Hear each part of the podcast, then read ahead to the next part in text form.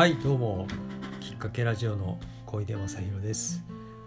えー、2週間ぶり以上の発信になってしまいましたけれども皆さんどうお過ごしでしょうか、えーと、東京ではちょっと雨が降り出して、えー、寒だんだんね寒くなってきましたけれどもえーと、今日のきっかけラジオ、えー、きっかけなんですが今日のテーマは、えー、できない言い訳はしない。ほんの少しでもできたならそのできたことに光を当てようという、まあ、こういうことがありましたのでちょっと皆さんにシェアしたいなと思ったんですけどえっ、ー、と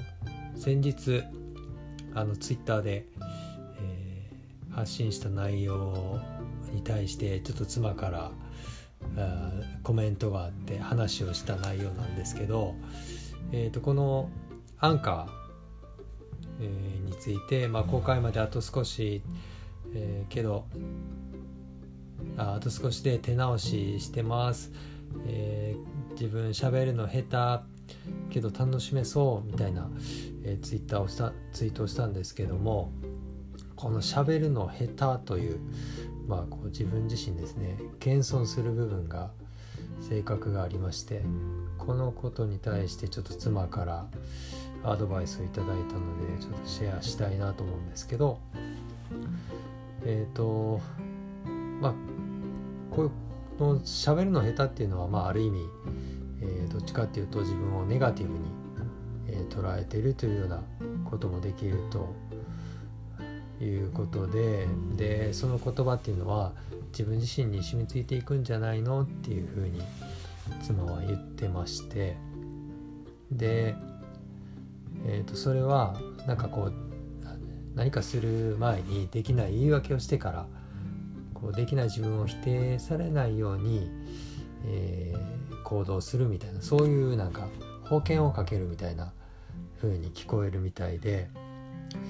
うん確かにまあ言われてみればそうだなというところはあるんですけど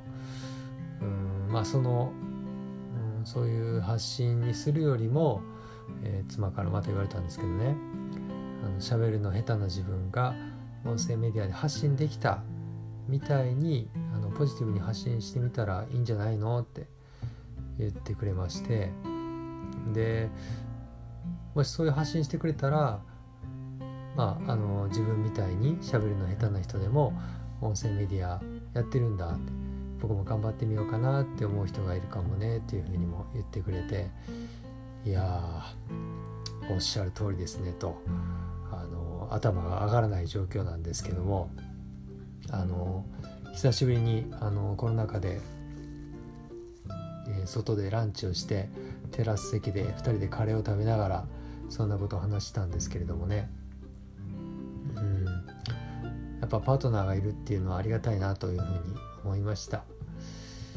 なかなかねこの自分自身を謙遜するというかある意味、えー何て言うんですかね。うーんあの評価を低くしてしまってあの頭を低くみたいなそういうところが